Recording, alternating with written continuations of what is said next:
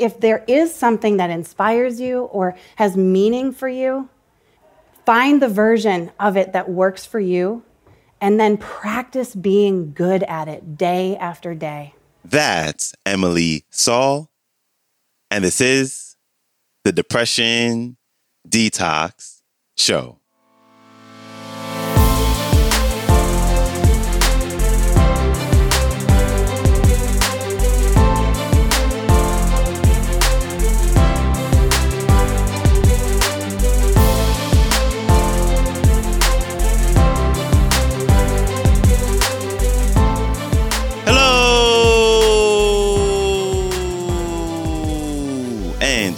Welcome back to the Depression Detox Show, where we share ideas and stories to help you live a happier life. I am your host, Malikee Josephs. Happy Friday. Appreciate you joining me today. And we have a new featured speaker, sports psychologist, and performance coach making her debut on the show to encourage you to create a daily practice so that you can develop discipline and resiliency.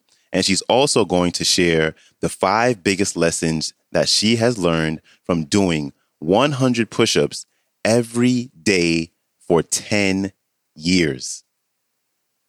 Here's Emily Saul. Enjoy. And so that became my goal 100 push ups a day. I couldn't do 100 push ups. I knew that but I knew I could do five. And I believed I could do that 20 times in a day and get it done. And so for the entire month of May in 2012, that was my goal. I had a purpose, it felt meaningful, I could measure and define success. I told all my coworkers, I told my friends, I got weirdly excited, and then I did exactly what I set out to do. And that month of push ups turned into the whole year. And somehow that year became 10. And what was 100 push ups turned into more than 400,000 push ups since I've started. I've been practicing a lot. and I've learned from my practice. One of my favorite exercises to do with my sports psychology clients is help them to harvest the lessons that they learn from their physical experiences as athletes and help it to become more meaningful in their movement practice going forward. So today, I've decided to harvest my own lessons from my practice of push ups to give you the top five list of lessons learned from 10 years of push ups. And rather than a drum roll, we're going to count them out like this. Number five, this is three, four, five. Lesson number five let obstacles become opportunities. As I just explained, I'm so grateful that I let that challenge of that month of travel, as well as my resistance to push ups, become opportunities. I wouldn't be where I am without them. So, resistance and challenges, they're not bad, they are opportunities to learn. Ready? Lesson number four just because I'm not doing something perfectly successful does not mean that I'm failing. So let me ask you Has anyone in this audience ever set an expectation for yourself to do something perfectly? It took a minute, but yes, okay? and and has anyone ever felt like a failure when you did not meet that expectation? Okay, there's more of you somehow in that second question. but yeah, it's it's true and it is tough being human. So I realized I started to get discouraged somewhere in my second year of push-ups because I noticed this discrepancy between the days when I did 100 push ups exactly, I felt like a success. And the days when naturally, understandably, because life, I did some, even most, like 80 or 90 push ups, I felt like I was failing. I didn't want to be disappointed and feel bad about doing push ups just because I wasn't doing enough. That was way too all or nothing. So I reorganized how I thought about success and I expanded my goal. I continued working at 100 push ups a day, but I thought about what's a, a year's worth of days added up together? That's 36,500 push ups. And that's what I aimed for.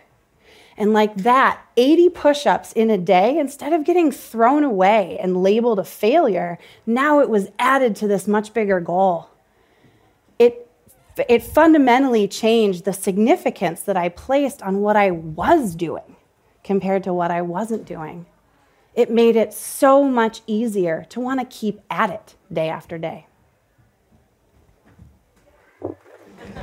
Lesson number three motivation is directly related to meaning. So people ask me all the time, how do you stay motivated to keep doing this after all these years? And the answer actually is very simple. I continue to make it meaningful for myself. I keep framing my challenge around something that has purpose for me. So think about it. At the very beginning, I already explained to you, it's very important to me to have a movement practice. So I was motivated to get it done. And then it was meaningful to feel like my effort, all of my effort matters. And so I changed my goal to be able to work toward that. And after a couple of years, I started to build some confidence. Physically, I felt like I was getting better at push ups, and I thought that was a good thing. And so, what started to matter, became meaningful, was to challenge myself. Could I do a little bit more? So I rounded that big number up to 40,000 for the year. It's so nice and round and it feels really good to work toward it. And I did. I did it. And I looked back at the end of the year, December 31st. I flipped through the calendar where I kept track of my push ups that year. And I just looked out of curiosity. I had hit 40,000, and there were 29 days in the year where I did zero push ups. And that was fine. I wasn't disappointed in that at all. I hit the goal. But what came to matter next was I wanted to explore consistency. How do I challenge myself in that way? So the next year, my goal was to have zero days of zero push ups and still hit 40,000. I did that. And I've continued to find new ways to find meaning, but motivation has everything to do with what matters. Are you keeping track? Here we go. Lesson two. If you want to keep doing something, make it regular and give it structure. And if you want to keep enjoying something, make it unusual and give it variety. So, uh, long term practice thrives with this marriage of structure and spontaneity. And it's kind of obvious, this is the obvious part, but I, have learned that I thrive with structure. Um, and there are a few things that have really helped to develop that. So I pick my sets and reps and I just stick to that every day. I find the routine and keep doing what works. I do a set first thing in the morning. It's a great psychological advantage to know that I've already gotten the ball rolling. That helps keep it regular. I also pair things. I pair push ups with regular things I do. For example, every time I put something in the microwave, I do a set of push ups. just works. Keeps my kitchen floor clean too. okay, so that's the obvious part. But the second part of this is that is just because just, uh, doing something is not the same as really enjoying it, right? And I've found great value in being able to find new fun and joy and delight in keeping this practice interesting. So I, I emphasize this point because so many people work so hard to just be normal and fit in. And even though we crave to feel seen, we don't want to feel looked at. But I've come to value the unusual. I have done push ups in the aisle of the coach section of an airplane with the drink cart coming toward me in one direction and passengers returning from the bathroom in the other direction. I have raced myself to do push ups in an elevator between when the doors close on one floor and open on another floor.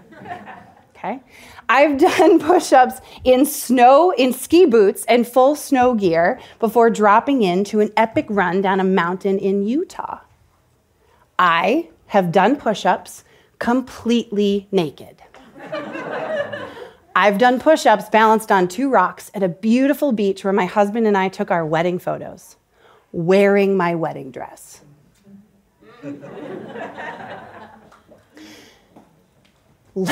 So just keep in mind, right, the balance between structure and spontaneity. Lesson number one. There is a version of impressive things that works for you. I, I, meet a lot of people, and a lot of conversations start with me doing push ups and someone coming up and saying, What are you doing? And I always answer. I explain I do 125 push ups a day, it's a practice, whatever. And they're like, this is the interesting part. Almost universally, people respond by saying, Oh, I couldn't do that. I can't even do push ups. And I think that there is something in this that inspires you, even if they admire the consistency, even if they like the idea of the physical practice, they're so quick to, dis- to determine that they can't, that it's not for them. And I think there is a version of whatever this thing is that's impressive to you that does work for you. So when someone says, "Oh, you know, I I couldn't uh, I couldn't do that. Um, I don't I can't do push-ups," I say, "Well, we just don't know which version of push-ups works for you."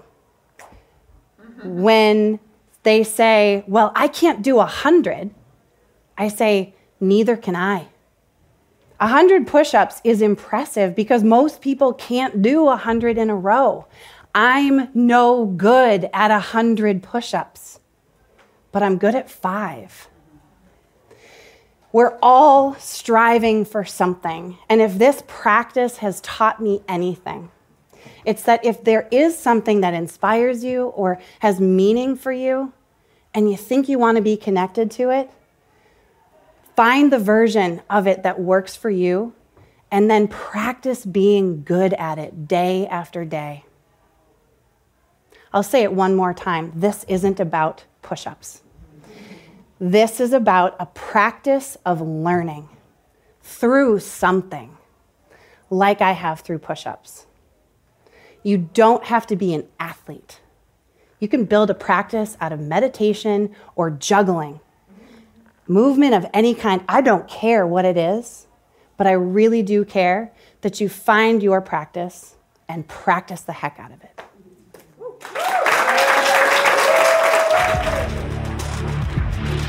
Big thanks to Emily Saul for stopping by. You can connect with her by visiting her website, esaulmovement.com, or you can follow her on Instagram at Emily Saul Boston. And I'll have all the links and the ways to connect with Emily, as well as a link to the entire talk. It'll all be in the show description below. All right? Don't forget to follow the show, share it, or leave a rating and review on Apple Podcast. I greatly greatly appreciate you taking the time out to do that. I know your time is precious, so thank you. And that is a wrap for me. I hope you have a great rest of your day. I hope you have an amazing weekend, and I will see you back here Monday. So, until then, stay strong. Later.